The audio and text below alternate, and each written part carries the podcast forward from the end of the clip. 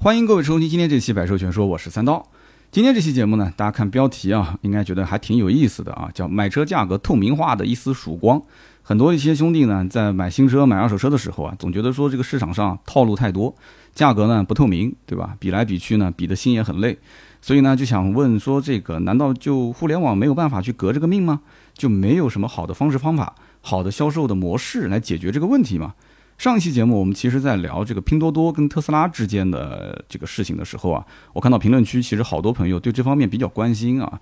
有的人呢赞成这个特斯拉直营的模式，有的人呢说我这个哎呀，这个不站在消费者的立场，对吧？为什么不支持拼多多呢？我们其实是很支持拼多多的啊，为我们真正去省钱了。那么，所以在上期节目的这个准备素材的时候呢，我也准备了这一期节目的素材。这一期节目呢，也是因为有很多一些。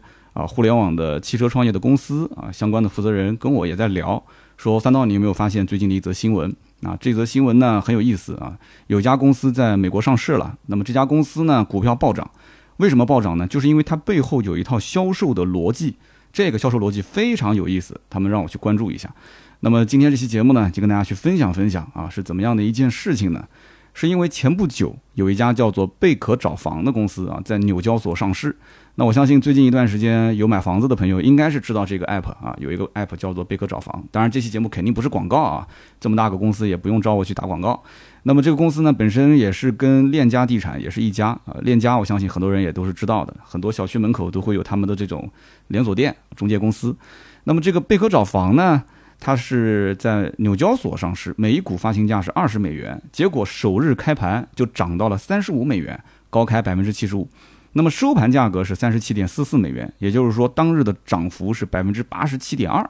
今天呢是八月二十一号，我写这个稿子的时候呢，我就看了一眼它的股价，最高是在八月十九号的时候，也就是前两天，它的价格是上涨到了四十八点一美元，也就是翻了将近一倍多。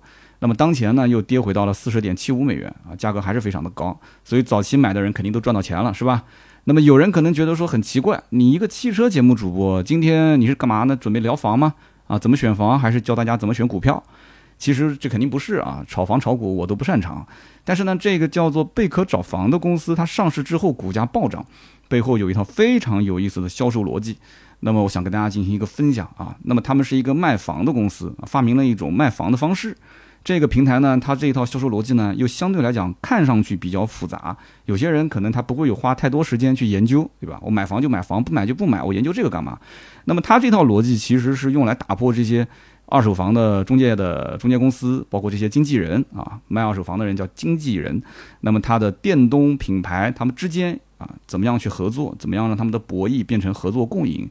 那么把原来的这个房产中介他们之间啊厮杀的头破血流，对吧？互相撬单，把这种竞争关系变成一个合作关系啊，号称是提升了全行业的一个效率。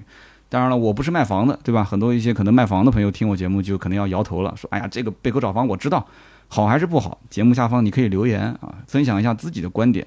那么。不知道它的实际操作起来是不是那么的牛叉啊？是不是像网上说的那么厉害？但是就目前从股票上来看，很多的投资人应该讲是信了这样的一套方法。那么今天这期节目我就先解释一下啊，什么叫做贝壳找房的这个平台折腾出的一个销售的新逻辑啊？这套新的方法叫做 ACN 经纪人合作网络。那么这是什么样的一个玩法呢？ACN 是一套英文的简写啊，我们就不把它说出来了，反正知道就行了，反正也是一个代号而已。那么我们再去相对比咱们目前的汽车销售的模式，看一看，在目前汽车行业当中，这种价格不透明的情况，是不是通过像他那种啊，号称说，哎，这个二手房中介也是不透明，对吧？是不是拿过来就能用？有没有什么可以借鉴的地方？那么可能有人觉得说，今天这期节目不是聊车啊，也没什么故事，肯定不好玩。但是呢，我还是觉得今天这一期节目啊，有必要去听。因为我是非常强烈的感觉到这一套玩法今后非常有可能在汽车的圈子里面被复制、被借鉴啊。比方说，在买车的过程中，在卖车的过程中啊，在修车的过程中，方方面面都有可能会运用到这样的一种叫 ACN 的经纪人合作模式。那么，这个模式一旦如果说在房产的销售行业当中试验成功了啊，把很多的一些缺陷啊、漏洞啊给补足了，我猜测啊，在汽车行业应该用不了多久会去复制这个模式。那么这个模式呢，其实，在其他的国家，我觉得可能啊，复制不一定能成功。但是咱们中国的市场呢，因为移动互联网非常的发达，而且人口呢非常多，所以呢，它的消费层级啊，应该讲阶梯性是比较明显的，而且它的移动支付呢，在全球也是比较发达，所以这一套叫做什么 ACN 经纪人模式，在中国的土壤应该说是非常的肥沃啊，很有可能会生根发芽。那么就先解释一下，什么叫做 ACN 啊？这个 ACN 呢，叫做经纪人合作网络，对吧？用英文表达可能特别高大上，它讲白了就是一个二手的房产中介公司之间的合作平台。那有人可能要说了，这不就是一个卖房子的 app 吗？对不对？很简单，买过房的人都知道，下载过很多的一些 app，在上面会看一些相对应的房源，然后房源的下方可能会有一些这个相应的中介的联系方式，对不对？那么如果大家这么去理解的话，那就浅了啊，肤浅了。就这个 ACN 呢，其实不是说你可以下载一个 App，然后说针对所有的房产中介机构啊去整合一套玩法，然后在上面去让大家去买房，不是这个意思。说白了，其实它是一套完整的游戏规则，是针对整个房产中介公司中介的这些经纪人他的一套游戏规则，而不是说针对我们这些买方的一些游戏规则。那么就相当于是什么呢？我的理解啊，有点像一个行业协会。啊，你去遵守它的规则，那么就大家在一起玩儿，对吧？那你要是不想遵守，你就不要进这个圈子，不要跟我们一起玩儿。但是呢，这个规则如果大家都遵守，这个圈子如果说是越玩越大，你想不加到这个圈子里面来，你将来想做这个二手房的中介啊，想混这个房产经纪公司，根本是不可能的事情，对不对？我记得以前高晓松在聊那个美国的电影行业也是一样的，你要是不加入什么电影协会，你想拍个电影在美国发行，那几乎是门都没有的，是不是？好，那么为什么要做这个 ACN 的经纪人合作网络呢？其实说白了，就是目前房产中介的卖方的操作手法非常混乱。那么我相信有很多买过二手房的朋友应该知道的。那么在网上去淘一些房子啊，看房子，结果发现有的房子哇，就各方面的这个描述都非常好，价格也很便宜。结果打个电话过去，发现这个房子其实是虚假的房源，对方是推荐你买其他的一些房子，说这个房子已经卖掉了。非常不巧，对吧？今天上午刚卖的。他呢，其实只是用一些好的房源，在网上去吸引你的流量，让你去主动去联系。那么类似这样的套路，其实汽车圈也是一样的啊。二手车的这个贩子，对吧？明明这个车已经卖掉了，但是这个车型呢是一个非常抢手的车型，价格呢标的低低的，然后呢车子呢年限各方面写的呢都是非常漂亮，发到网站上。结果呢你打电话过去之后呢，车贩子也很热情啊，邀请你去店里面看车。等到你去到店里面的时候，车贩子会跟你讲说：“哎呦，非常不巧，这个车呢，今天上午，对吧，已经卖掉了。你可以看看其他的一些车。那么都是这样的一些套路啊。那么等到你到了他的店里面之后呢，不管是卖二手房的还是卖二手车的，可能这个销售人员啊，他是以成交为目的，他会故意隐瞒这些房子的各种缺点，对不对？那卖二手车的呢，就隐瞒这些车子的一些缺陷，对吧？二手房的人呢，可能不让你上下游之间去见面，他要吃两头的差价。”那么二手车其实也是一样的，对吧？不让你跟这个买家卖家之间进行联系方式的一个互通。那么瓜子二手车不是一直说没有中间商赚差价吗？那他为什么不让买家跟卖家之间互相留联系方式呢？他就是最大的中间商嘛，两头吃差价，不就这么个概念嘛？所谓的什么手续费啊、金融服务费啊，这里面套路还是非常多的啊。只不过把其他的人命革完之后呢，自己再去坐收渔翁之利啊。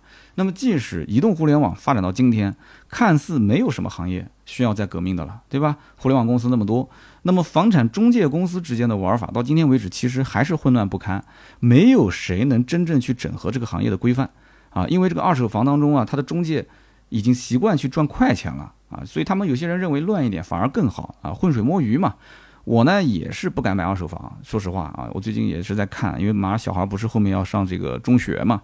我每次到这个二手房的中介公司啊，我总感觉自己的这个钱袋子是被人盯着的，对吧？那么买房这件事情，老百姓其实感觉比买车还复杂，特别对于像我这样的，我觉得真的是隔行如隔山啊。大家都是销售，但是你是卖房的销售，我是卖车的销售。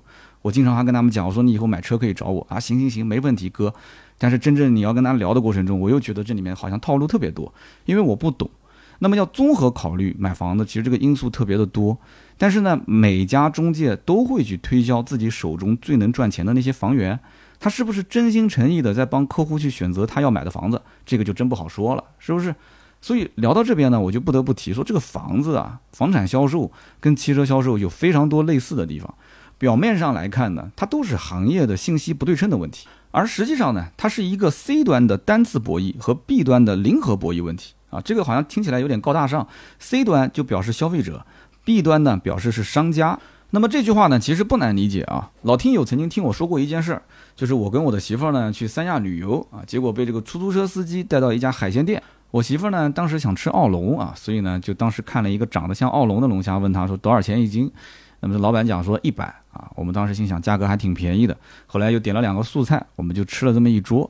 结果一结账发现要一千多块钱，我们吓了一跳啊！一开始以为就几百块钱，后来呢就发现这个老板当时这个标牌价格啊，他标的是一百块钱一两，而且我们吃的当时也不是澳龙啊，所以我们就知道肯定是被这个老板宰了。那么当时他们店里面呢也有几个高大威武的汉子盯着我们看，所以当时我们觉得在别人的地盘上，对吧？那就认栽了。所以这个老板呢就是先宰了龙虾，后宰了我，对吧？那么为什么在这种旅游的城市里面呢，它就会经常出现一些宰客的现象？其实这就是单次博弈。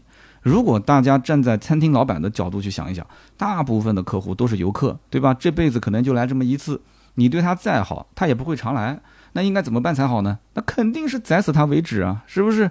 所以单次博弈会让商家就不自觉地把一些短期利益最大化，不计较这种长期后果。那么汽车行业肯定也有这样的现象，对吧？有些不正规的这种新车的二级经销商，包括一些没有什么固定门面的或者刚开业不久的二手车贩子，他们不用去顾虑自己的品牌和形象，逮到一个宰一个就行了，对吧？反正今天如果说出的纰漏多了，那明天就换一个门面，换一个写字楼，然后把这个公司的名字换一下，继续开不就行了嘛？但是对于老百姓来讲，几年才买一次车啊？如果说买这么一次车，跟商家的单次博弈自己输了啊，自己踩了一个坑，我可以保证他未来几年甚至一辈子，他都不会再相信二网或者是二手车贩子了。所以这也是为什么上一期节目里面我不愿意去赞成拼多多的这个商业逻辑。我觉得它是从恶的，虽然说它有补贴，但也不是每一个人都补贴到了，是不是？它有更多的人是没有被补贴到的，这种消费的心态已经发生变化了。那么被补贴到的这些人，其实就像去博彩票一样的，像中奖一样的，他的这种玩法其实是违背商业逻辑的。如果说他要是能够促进整个销售行业的进展的话，我觉得倒没什么好说的。但是他最终是杀鸡取暖，真的是这个。我们在今天节目后半段的这个互动环节，我还会展开来说一下。那么在房产经纪的行业里面呢，就有着大量的这种单次博弈的现象。为什么呢？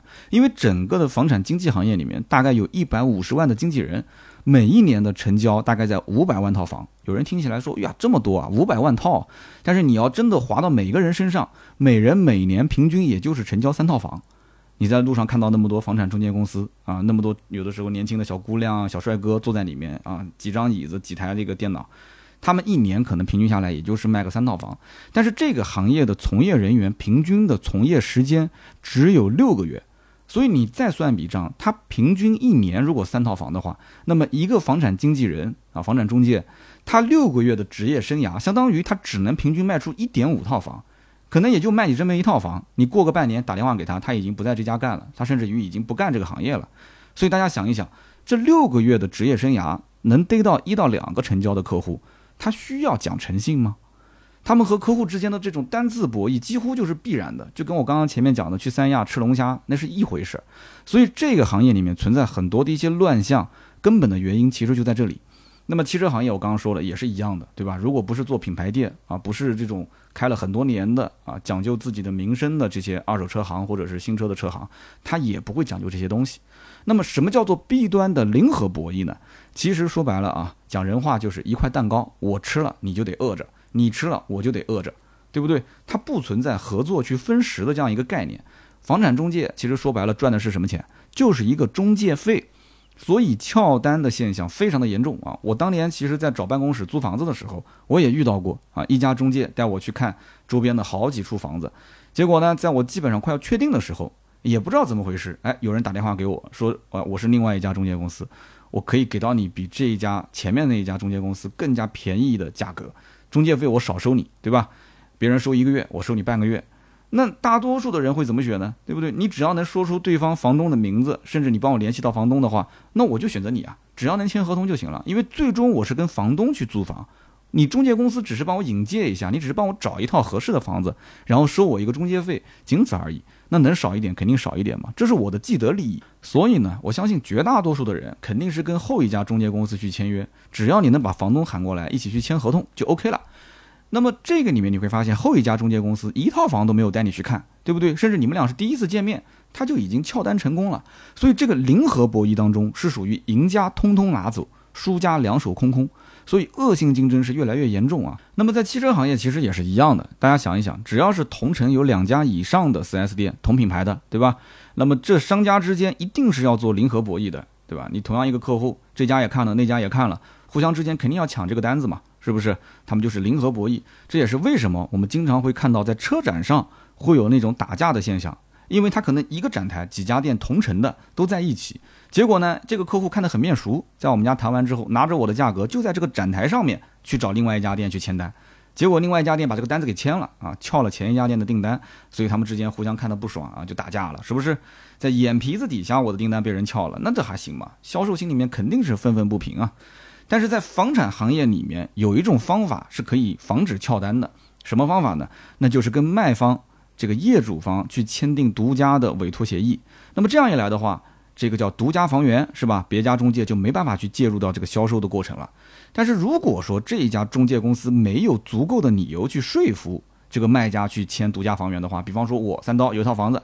我们家门口的一个这个经纪公司说我要做独家房源，那我就会想，我为什么要给你卖呢？对不对？你是能帮我兜底吗？那瓜子二手车曾经不就干过这个事情吗？没事儿，我给你兜底啊，我给你兜底，价格我肯定给你卖的高高的。多少天之内如果卖不出去，我就全款收你的车。好，那你这个卖房子呢？你能不能兜底？我相信应该没什么能兜底的，是吧？那么瓜子当时那种兜底的方式也是有套路的，他有一部分钱是先不给你的。对不对？包括像车质保，刚开始也是价格报的高高的啊，结果呢，很多人是不是车质保到现在尾款钱还没拿到啊？所以这里面都是有一些套路的。那么因为帮我去卖的是独家的这样的一个经纪公司，那么因此他可能卖的时间会非常的慢，对不对？因为卖方的人少了，成交的速度变慢，价格也不一定能卖得很高，那么最终呢，可能不了了之。那么最终这个房子如果没卖出去，那你跟我签独家，你不是害了我吗？那业主的利益会受损，所以独家委托协议在整个的这个房产的行业当中啊，其实比较难签。那么在汽车行业里面呢，我觉得刚刚我讲的瓜子，对不对？瓜子直营啊，我去收你的车，这是一种方式，就类似它的独家。还有就是像汽车行业里面区域的一些经销商品牌的垄断。就是这一个区域就那么一家经销商来做，你像我们南京荣威就是一家品牌来做，对不对？它区域性垄断，价格卖的就比周边要高。那么再比方说，就像我们上期节目聊的特斯拉，人家是全球都直营店，所以说你只要看上这个牌子了，别无分店，你只有找他，对吧？那么前面聊了那么多，对吧？卖二手房也好，卖二手车也好，甚至卖新车也好，都有这么多的一些问题，这么多的不透明，到底应该怎么解决呢？哎，结果这个贝壳找房，他发明了一套 ACN 的模式。这个模式呢，它的漏洞其实也有很多，但是就目前来看，有让我眼前一亮的地方。首先就是他提出了一个解决方案，叫做改变博弈的结构。哎，这个很有意思。他说的是把 C 端的单次博弈啊改变成重复博弈，把 B 端的零和博弈呢改变成多赢博弈，就是这是他的一个出发点。这个出发点我觉得非常好。这听起来是不是有点绕啊？那没关系，我们说人话啊，解释一下。也就是说，它 C 端单次博弈的问题根源其实是经纪人的从业时间比较短。那么这个 B 端零和博弈的根源是中介费用赢家通吃。那么因此 ACN 的这个模式就重新调整了一下这里面的分配机制。那么首先一点呢，就是想办法去延长经纪人的从业时间，这个可能就需要各家这个经纪公司来操作了，对吧？让这个经纪人能在长期的。比较诚信的买卖过程当中去受益，而不是说要去争取单次的这种啊一下子博个大的，对吧？也不讲诚信。那么其次就是让经纪人能不能互相之间有一种合作的这种卖房子的方法，然后按照每一个角色他的贡献值来分配他中介的佣金。哎，这个就是关键点了，就是让所有付出的人都可以得到相应的回报。参与这个销售过程的人都能得到相应的回报，就减少或者说消除这个零和博弈。简单的讲，就是不再是一块蛋糕，你吃完我饿着，我吃完你饿着了。就说这块蛋糕，我们能不能说，就是所有上桌子的人，大家都能分一点啊？但是怎么分呢？所以这个分配的机制就一定要公平、公正、公开，让所有的这些分到钱的人都觉得说，嗯，还不错啊，这是合理的。所以呢，他就把上桌子的人分成了十个角色。我的天，十个角色，这个卖房子呢，它是分为房源方和客源方，分别分配五个角色，一共是十个角色。我们要一个一个的说啊。首先就是房源方，房源方呢，第一个角色是房源的录入人啊，这个其实非常好理解，就是第一个把房源信息录入到这个 ACN 系统的经纪人。说白了，比方说我三刀要卖套房，对吧？打电话给我认识的这个小区里面的房产中介老张，我说老张我要卖房，老张问我你是哪一栋的啊？多少层啊？多大面积啊？精装还是普装啊？老张呢，把问到的所有信息啊，全部都填到这个 ACN 系统里面，那这就是整个房产交易的开始，非常好理解，对吧？那么接下来呢，就是房源的维护人，这个人呢要熟悉这套房源，然后熟悉这个小区周边的环境，啊，可以去陪客户看房。那么还有一个呢，就是房源的实勘人，什么意思呢？就是要有人去到这个房子里面去实际的拍照片。实际的去录像，呃，去录这个包括三六零全景这种 VR 录像各种去上传，它可能会有一点点技术含量。那么这样的话，可能需要专业的人员、专业的团队来操作。那么它也是一个角色。还有呢，就是这个委托备案人，就比方说去找业主签委托书，录入他的身份证信息、房产信息到系统里面，对吧？那么还有呢，就是最后这个房源的钥匙人。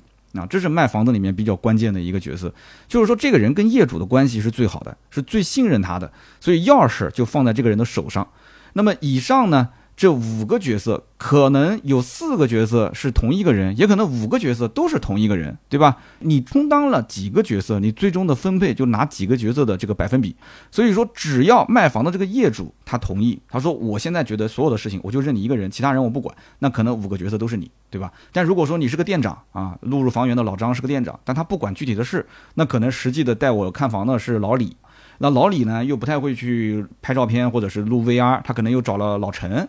那么老陈呢，又不愿意去跑腿去做那些琐碎的事情，又找了老王。但是呢，这上面四个人又都不是房主最信任的人啊。这房主最信任的人呢，是这个店的店花啊，比方说叫如花啊，所以他把钥匙给如花。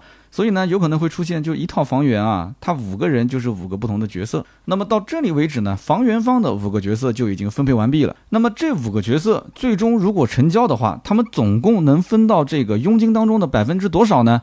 实际上呢是百分之四十左右，也就是说，比方中介费是十万块钱，那么这个房源方的五个角色能分到百分之四十左右，那么每个人按照一定比例拿其中的一部分的这个提成，那么为什么剩下来百分之五十多呢？这给谁了呢？这百分之五十多啊，其实给的是客源方，啊，就说明客源方这一块更加的重要，因为你有房子可以卖是很重要，但是也要有人愿意掏钱去买，是吧？谁能搞定客户，谁就分这个百分之五十多的。中介费，那么我们就看一看这五个角色是怎么分配的啊。首先，第一个是客源的推荐人，这是第一个接触并且引入客户到系统里面的人，这个非常好理解，是吧？好，找到一个客户有意向要买我们周不周边的一个小区房子，把他的姓名、电话相关的要求全部写进去，那么你就是这个第一个客源的推荐人。你甭管跟客户熟不熟，反正你是第一个录入这个 ACN 网络的，所有的中介都能看到这个信息。大家一起来促成成交，但是不管最终谁成交了，我第一个录入的我都能分到钱。那么第二个是客源成交人，这个是最终真真正正把客户带去看房子，并且签了合同然后成交的这么个人。还有一个角色呢，叫做客源合作人啊，这个比较有意思，他是属于就是中介公司经常小组作战啊，你一个人根本忙不过来的时候，有这么一个人会辅助你，帮你的客户啊带看，或者说帮你的客户去交易的时候准备材料。虽然说他没有起到什么决定性的作用，但是他也付出了很多时间精力，对吧？那么这些人呢，可能是刚入行的一些新经纪人，他最终可能分配的比例非常非常的小，但是呢，他毕竟也付出了劳动，对吧？也得想着他一点。那么再一个呢，叫做客源首看人，什么意思呢？举个例子啊，比方说有一个经纪人 A 带三刀去看了一套房子，结果我没有看中。然后呢，我又跑到另外一家经纪人 B 带我去看了其他几套房子，结果我看下来发现还不如当时的那个 A 带我看的房子。结果呢，这个经纪人 B 说：“你也不要去找经纪人 A 了啊，我直接带你去看那个第一套房子，你觉得合适，你直接跟我成交。”那么这个单子如果是放在以往的话，是不是跟经纪人 A 基本上没有半毛钱关系了啊？就是经纪人 B 赢家通吃嘛。但是放在现在的 ACN 系统里面，经纪人 A 他相当于是什么？叫客源首看人。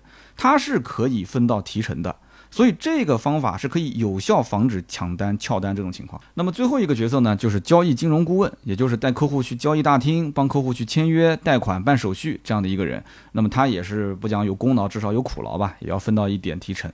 那么客源方就是这样五个角色啊，这五个角色呢，也可能是同一个人，也可能中间涉及到两三个甚至五个不同的人，他们忙前忙后。每一个人其实都有奔头，因为只要成交了，大家都可以分到提成。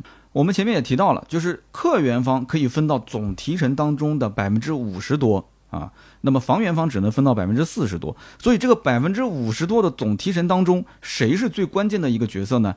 那就是实际的客源成交人，对不对？就是你是跟客户一直保持密切联系，并且最终把他拉到店里面去签合同的这个角色，应该讲是非常非常关键的。所以说这个角色。他是核心人物，要提多少提成呢？他可以拿到这个百分之五十多提成当中的百分之六十，也就相当于是总提成的百分之三十啊！就这个人很关键。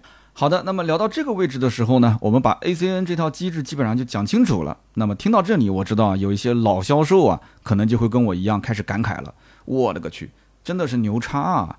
虽然说我们做了这么多年的销售，隐隐约约啊，好像感觉到这里面有一套什么机制在运转，但是每一个角色。似乎它也总是在变换啊，那么没有人会有空去想这里面到底是什么个逻辑呢？对不对？那更不会有人去想说有什么解决的方式跟方法。哎，今天一个卖房子的公司啊，一个卖房子的平台，他想出了这么一套机制，关键他还落地了啊，最后公司还上市了。当然，其实我相信这一套复杂的机制啊，在实际运行当中肯定是有很多的问题，有很多的漏洞的。要不然的话，他为什么要在这一套机制之外？还要引入一个陪审团、电动委员会、平台监察等机制啊，这个机制他们内部叫做什么？叫 BCN 机制啊。前面那个叫 ACN，这个叫 BCN 机制。这个 BCN 就是为了去堵 ACN 的那些漏洞啊，为了去这个监察或者说是去仲裁啊 ACN 里面的一些大家觉得不公平的地方。所以说你搞得复杂不复杂？那么很多人都清楚，这个做销售呢，大多数都是人精，对吧？这个贝壳呢是链家旗下的一个公司，这套机制当时一推出，几乎所有的房产中介都觉得说他疯了啊！有人觉得说这个链家想干嘛？是想吞并全中国所有的中介，自己一个人当老大吗？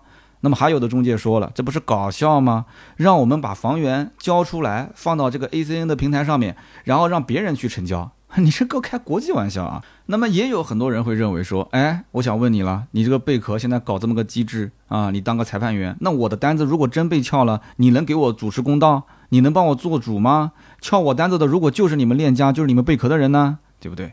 那么还有人觉得说，链家是运动员，贝壳是裁判员，那么你自己又是个中介公司啊，你又是规则的制定者，对吧？我我我不相信你没有私心啊，我不相信你不会偏袒自己的人。但是不管怎么说啊，这互联网公司胆子就是大，对吧？反正就是拿上去试啊，不管你们愿不愿意参加，我就这么玩，我就愿意烧钱。那么试了大概五个月左右的时间啊，大家反响都不是特别的好啊，都在质疑。结果在这个时候，链家放了一个大招，什么大招呢？链家把自己所有手里面真实的房源全部放到这个贝壳找房上面啊，放到这个 ACN 的网络里面，他就让所有你只要加入我 ACN 的经纪公司，只要在这个圈子里面一起玩。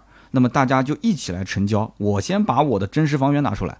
那么这里面还有很多啊，后来加入进去的都是他的竞争对手。那么这个真房源是什么概念啊？你可以去问一问做二手房的中介的人，这个对于他们来讲到底有多重要啊？他你可以问问他们，他们可以告诉你，就是恨不得晚上睡觉啊都把这个真房源捂到被窝里面，不想给人知道。所以这一招最终呢，相当于是什么？就是链家请大家啊上桌子吃饭啊，贝壳请大家吃饭。结果呢，自己先把我们家的鸡、鸭、鱼肉先端上桌啊，给大家看一看。那我就这么多菜，对不对？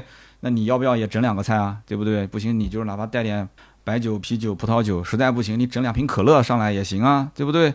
所以说，链家就属于什么呢？我先干为敬啊，行业呢将信将疑。那么就这样子，又过了大概五个月的时间啊，终于慢慢慢慢的开始有人端菜上桌了。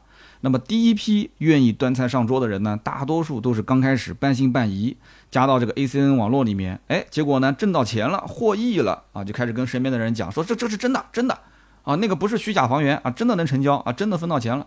那么之后一年多的时间，端菜上桌的人是越来越多。那么直到现在啊，桌子上的这个链家之外的房源信息，就是除了链家之外的进入到这个体系里面的，占到了整个的平台百分之七十多啊。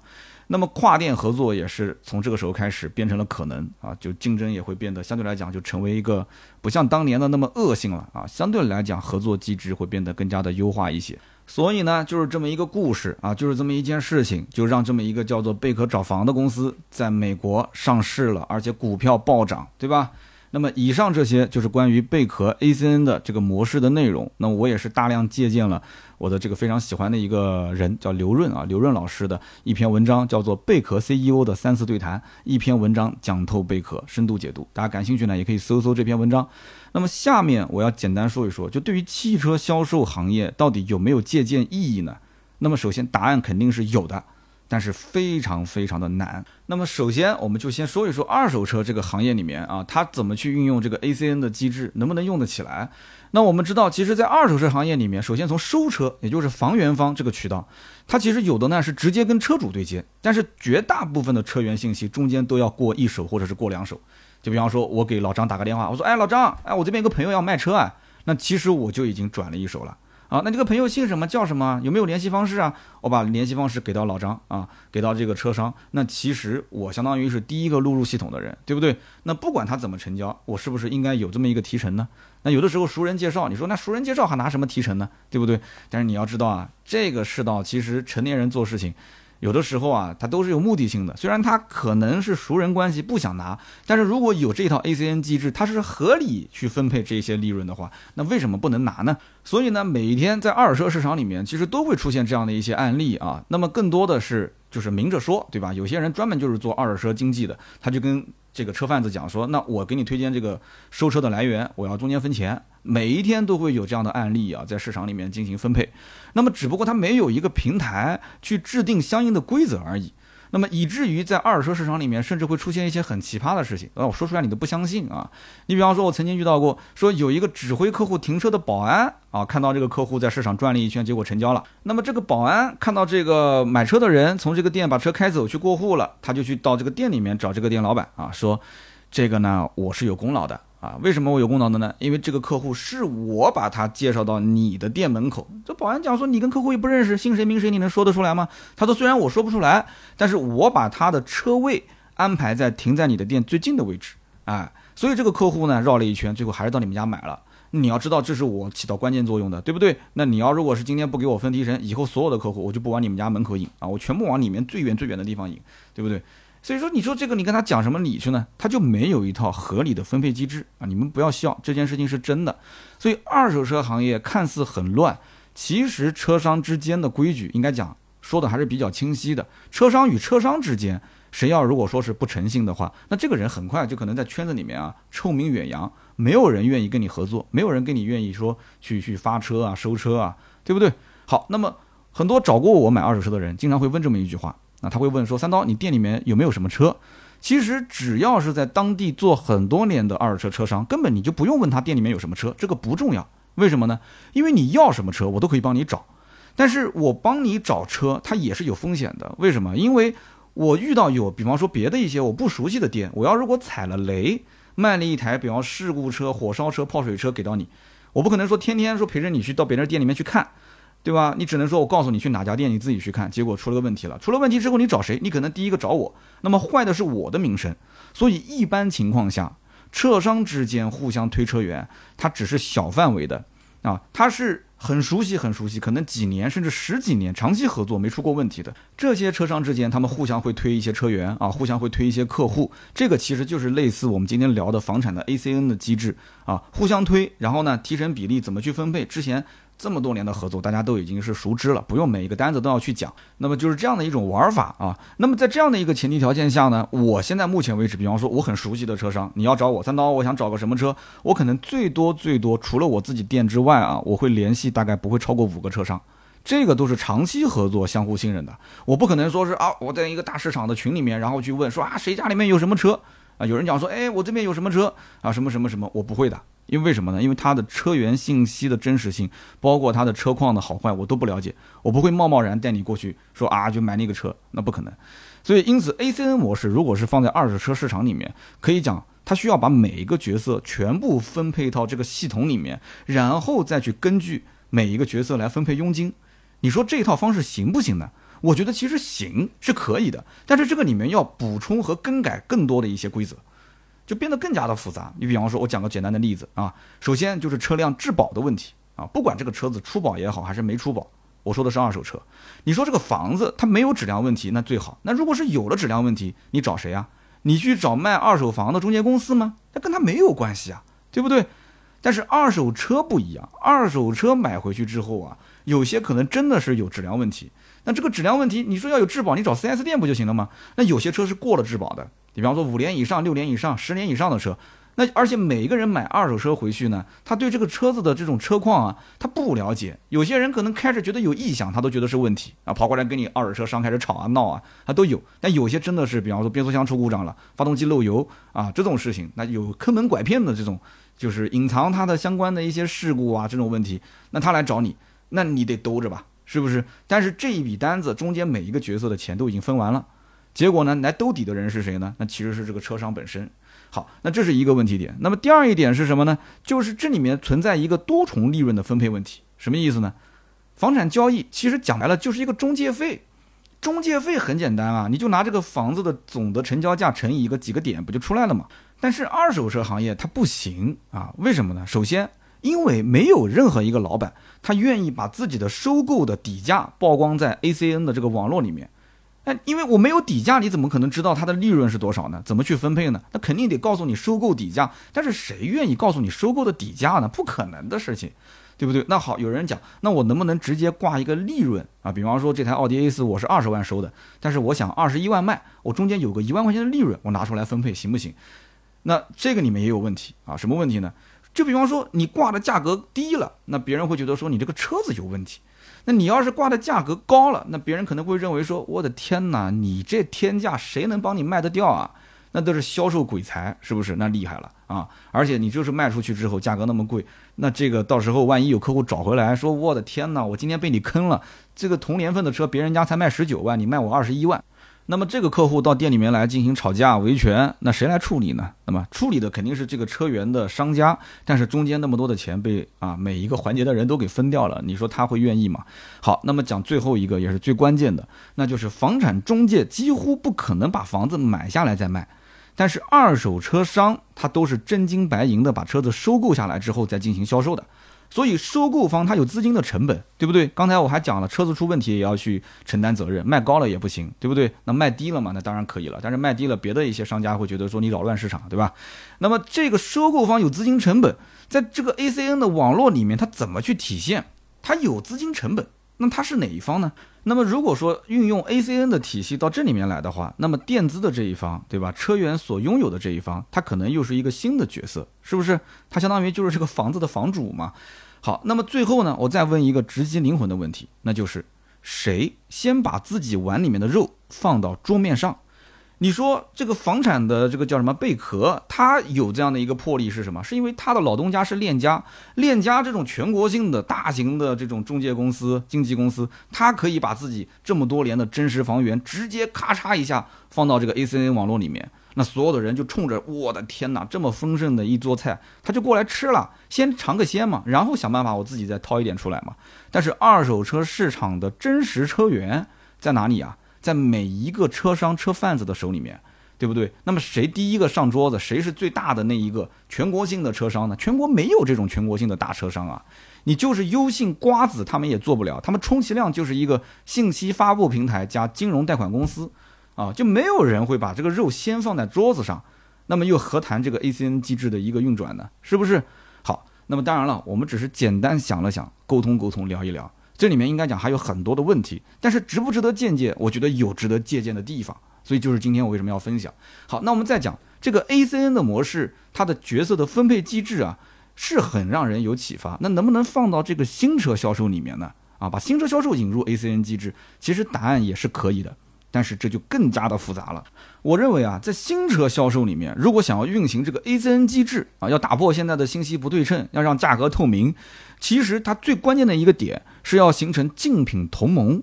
但是这个竞品同盟，你只要听到“同盟”两个字，其实感觉就有点像垄断市场了，是吧？就有点违反这个市场的相应规则。但是我举个例子，其实大家就知道了啊。大家都想让这个新车价格透明，对吧？那么最透明的方式，无非就是像特斯拉这样做直营。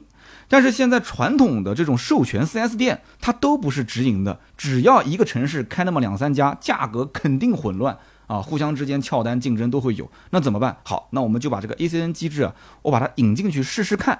那么以前的客户呢，是同城几家店来回奔波，对吧？拿 A 店的价格去对比 B 店，然后拿着 B 店的价格呢，去威逼恐吓 C 店啊，说哎呀，你看别人家最低多少钱多少钱，其实根本没有谈到。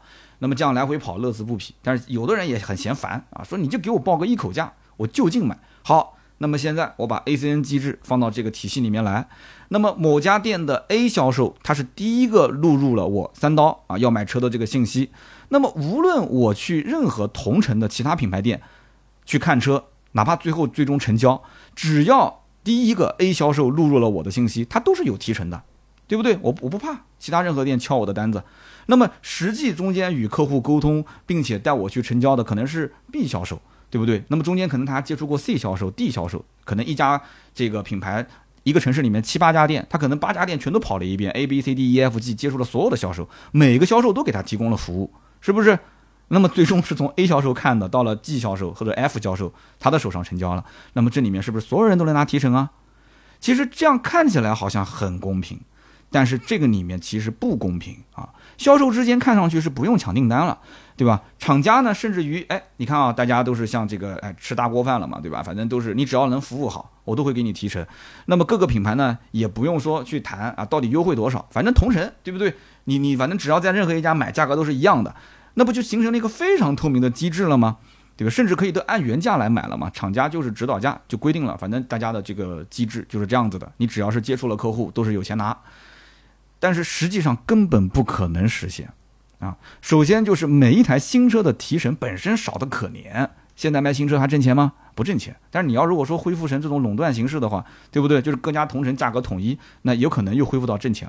但是挣钱不是又对消费者不利了吗？消费者肯定是巴不得他天天亏钱卖嘛，对不对？销售提成现在大多数的 4S 店一台车也就是几百块钱。那么你现在引入多人分配的机制，那我想问了，那每个销售分多少钱啊？到最后，那销售都是喝西北风了，对不对？因为按照这个 ACN 的机制，每一个角色都应该分配一定的收入啊。就算就是有苦劳的，他应该也要分一点，对不对？那么虽然说成交的那个销售顾问可能最终拿的多一点，仅此而已。但是我相信那个销售也不愿意让别人去分配我最终胜利的果实。啊，那其实就是个零和博弈嘛。那你怎么让零和博弈变成像刚刚讲的那种，就大家能变成一个共赢的机制呢？其实，在新车销售里面还是比较困难的。而且这里面还有一个点，就是跨店的收入问题，以及最终的谁负责的问题。因为新车销售，车子是四个轮子到处来回跑的嘛，对不对？那么车子出了门之后可能会出问题，所以一台车最终的提成，如果说是被其他的店销售公司给分配掉了，但是最终这个车本身是在我们家卖的。客户车子出问题了，就像之前的那个奔驰，对吧？坐在引擎盖上面烙啊，把那个店都快烙的倒闭了。那么，但是那台奔驰卖出去之后，可能周边的其他几家店都分到这个车的相关利润了，对不对？那最后把我们店搞倒闭了，那这个东西你说冤不冤呢？所以引入这个 ACN 的机制到新车行业里面啊，其实并不是销售顾问之间互相去说啊提成怎么分配，而应该是经销商之间的利润跟责任的分配问题，对不对？这可能是一套新的体制，它跟那个二手房买卖还是不一样。它分的讲来讲来讲去就是那个中介费嘛。它其实对于企业的，或者说这不能叫企业了，就一个小中介公司，一个中介商，他对于企业的责任的划分和界定，其实并没有那么的严格。这也是为什么他又要搞什么这个那个的陪审团是这个那个。所以这个里面对于任何企业来讲，利润你要知道，利润是什么？利润是它的最核心的机密。它是不可能外露的，它不可能像一个中介费，说房子看得出三百万啊，中介费两个点，好，那就是六万块钱，是吧？那么在这个新车的销售行业里面，它怎么可能说每一个单子给你分的那么清楚呢？是不是？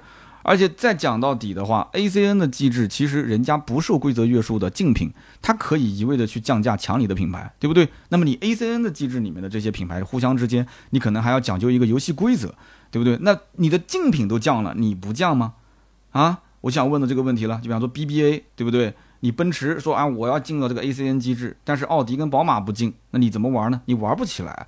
所以说引入 ACN 机制，想要把价格透明化，其实肯定首先是有一个相当于全国性的号召力非常大的行业协会，是这个行业的老大，让一个区域的竞品同时加入进来一起玩，你比方说刚刚讲的，好，那奔驰进来了，你奥迪、宝马必须进。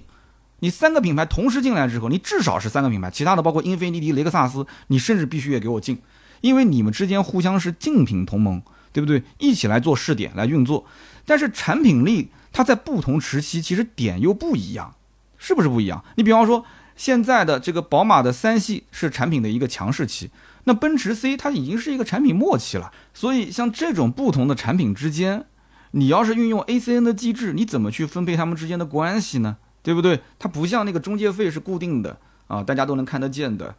那么，因此在这个体系里面，你想让大家互相之间不要恶性竞争啊，我觉得这里面就可能有一个非常复杂的算法了啊，而且要有个非常公平的算法，有人站出来说大家都这么干，都这么玩儿。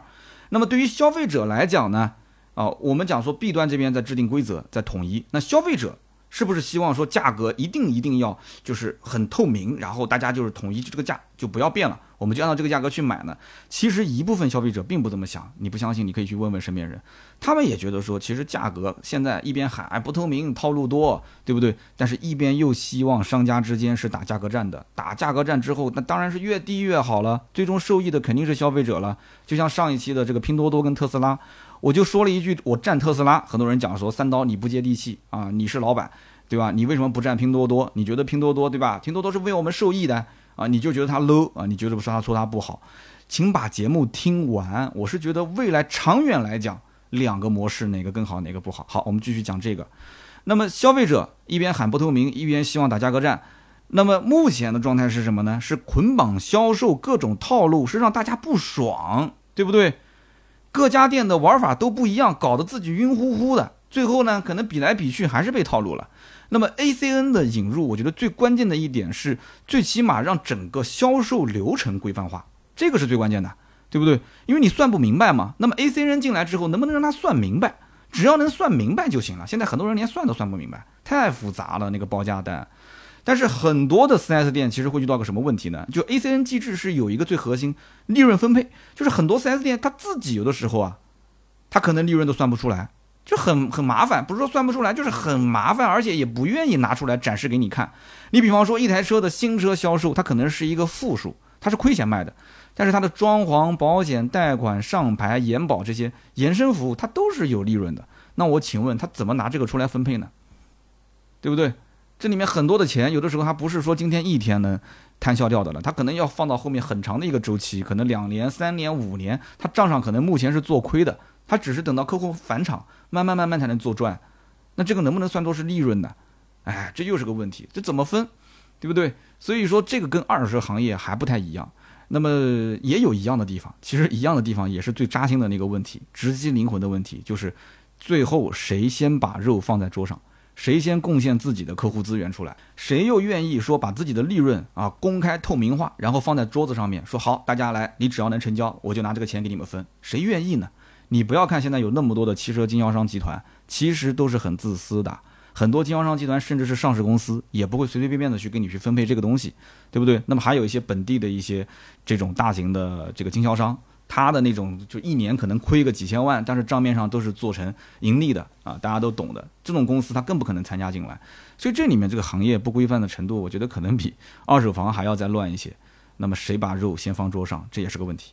但是无论如何啊，今天我们聊的这个 ACN 的机制，至少让我感觉到啊，是看到了一丝曙光啊。我觉得对于咱们国内的新车和二手车的买卖流通环节。应该说啊，有很多地方是可以借鉴、可以拿过来把我们的销售环节进行改造的。所以说，今天这期节目我算是一个抛砖引玉啊，用这个贝壳的这样一套 ACN 的经纪人合作网络的形式，这样一套新鲜的玩法，套用咱们现在的新车跟二手车目前的销售的模式，然后呢，我们看看是否适用。啊，可能也会有一些地方讲的不对，讲的不好，希望大家多多的批评指正。那么也希望各位，不管是关心汽车销售行业的，还是说是我们同行啊，或者是有其他的销售行业的一些朋友，如果听到这期节目有所启发的话，也欢迎呢在我们节目下方留言互动啊，留言互动也是对我这个主播啊最大的支持。那么我们也会在每期节目的下方抽取三位，赠送价值一百六十八元的芥末绿燃油添加剂一瓶。好的，那么下面呢是关于上期节目的留言互动啊，上期节目呢咱们聊的就是关于。拼多多跟特斯拉的那么一点事儿，那么我看到有一位叫做左笑莹啊，他说三刀，你好像还是站在经销商和厂家的立场，你已经是个媒体人了，你能不能多考虑考虑消费者的利益？便宜难道不好吗？为什么要抽这一条留言呢？就是因为在这一期节目的下方啊，有很多的留言都跟这一位啊叫左笑莹的同学啊，他的留言的性质是一样的，都觉得说三刀，你只要是不站在拼多多这一方，那么你就不是维护消费者的利益。但是我想讲的就是说，在节目当中我说的非常非常清晰和明白。就是如果从长远来看，我真的是觉得拼多多的套路比特斯拉的套路要多得多，而且它现在目前这个补贴也不是说对于所有人的补贴，它就像博彩票一样，就博那么几个人。那么这几个人中了奖之后，其实你要知道，对于其他的那么多人的心态的影响有多大，而且它最终是让正常的传统的这种销售模式或者是直营模式，它其实受到了非常大的冲击，对不对？到最后会影响到整个的商业体系良性的循环，那么你可能要讲说，那本身套路就多，是不是？那我在拼多多上买套路就不多。还有人甚至跟我讲说，那拼多多的实力比 4S 店的经销商的实力大多了，对吧？4S 店可能会跑路，拼多多都不会跑路，真的是这样的吗？我想反问大家一下啊。下面一位叫做 YVES 易飞，他说，销售本来是一件体面的工作。如果全部照拼多多这样耍无赖的方式杀鸡取卵博人眼球，到处去抢客户啊，无疑就是饮鸩止渴。那么继续这样发展，结果就是什么呢？拼多多套一波钱跑路，留下一地鸡毛，全体消费者去买单。如果说全行业都没有节操，没有下限，那么只会让专心经营自己品牌的工厂受到伤害，同时让做销售的人也寒心。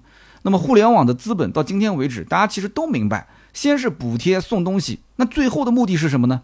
最后其实就是要垄断，然后涨价，要么就是玩资本的套路啊，套现之后管你什么商业模式，最后洪水滔天呢？他不会去负这个责任的。我觉得说的非常好啊，这一位叫做易飞的兄弟。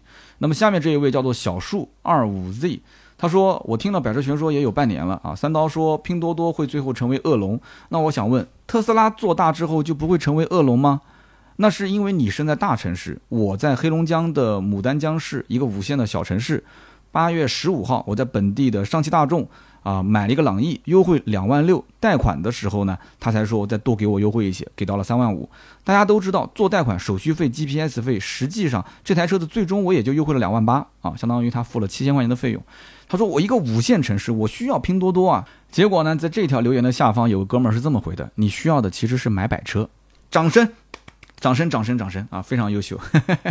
其实我想告诉小树啊，其实你需要的不是拼多多，你需要的是一个全国相对比较统一的一个价格售卖的体系啊。如果说大众就像特斯拉一样，全国直营。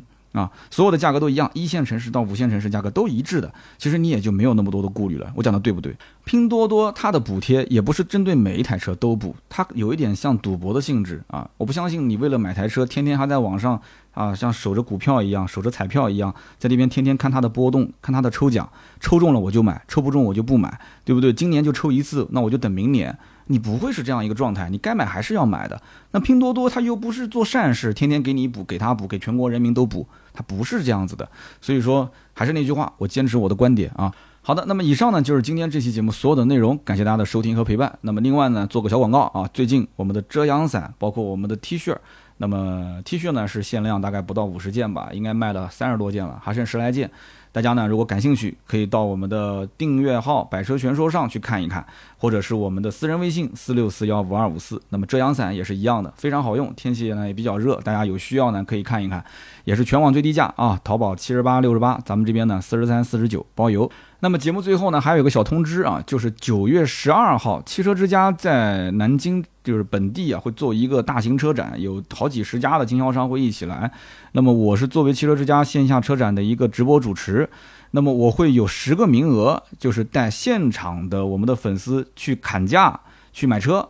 那么如果说你真的是有购车的需求，这是正儿八经的真刀真枪的带你去砍啊，而且有汽车之家做背书。那么只要是能在南京上牌的啊，南京购车的用户，可以在盾牌这里报名。这个线下的活动是九月十二号的中午，也就是说九月十二号我们中午见，在河西的万达广场。那么我们见面之后呢，就带着大家去啊，到各个品牌进行砍价。那你最好是直接确定好车型、确定好型号、颜色、配置，你心里已经有底价了，我直接带你去砍就可以了。你不要到时候车还没选好，然后说能不能带我看看这个、看看那个，没那么多时间啊，就针对一个品牌直接砍。而且名额有限啊，先报先得，就十个人。大家如果说是感兴趣，跟盾牌联系。那么后面几天的节目当中，我也会说一说这个事。只要我不说了，就说明人已经满了。那么有些可能不符合标准的，比方说我想报名，但是不在南京上牌，或者说是其他的一些原因的话，呃，盾牌也会跟你去进行沟通和解释。那么以上就是今天节目所有的内容啊。如果联系盾牌的话，加微信四六四幺五二五四，咱们下期节目接着聊，拜拜。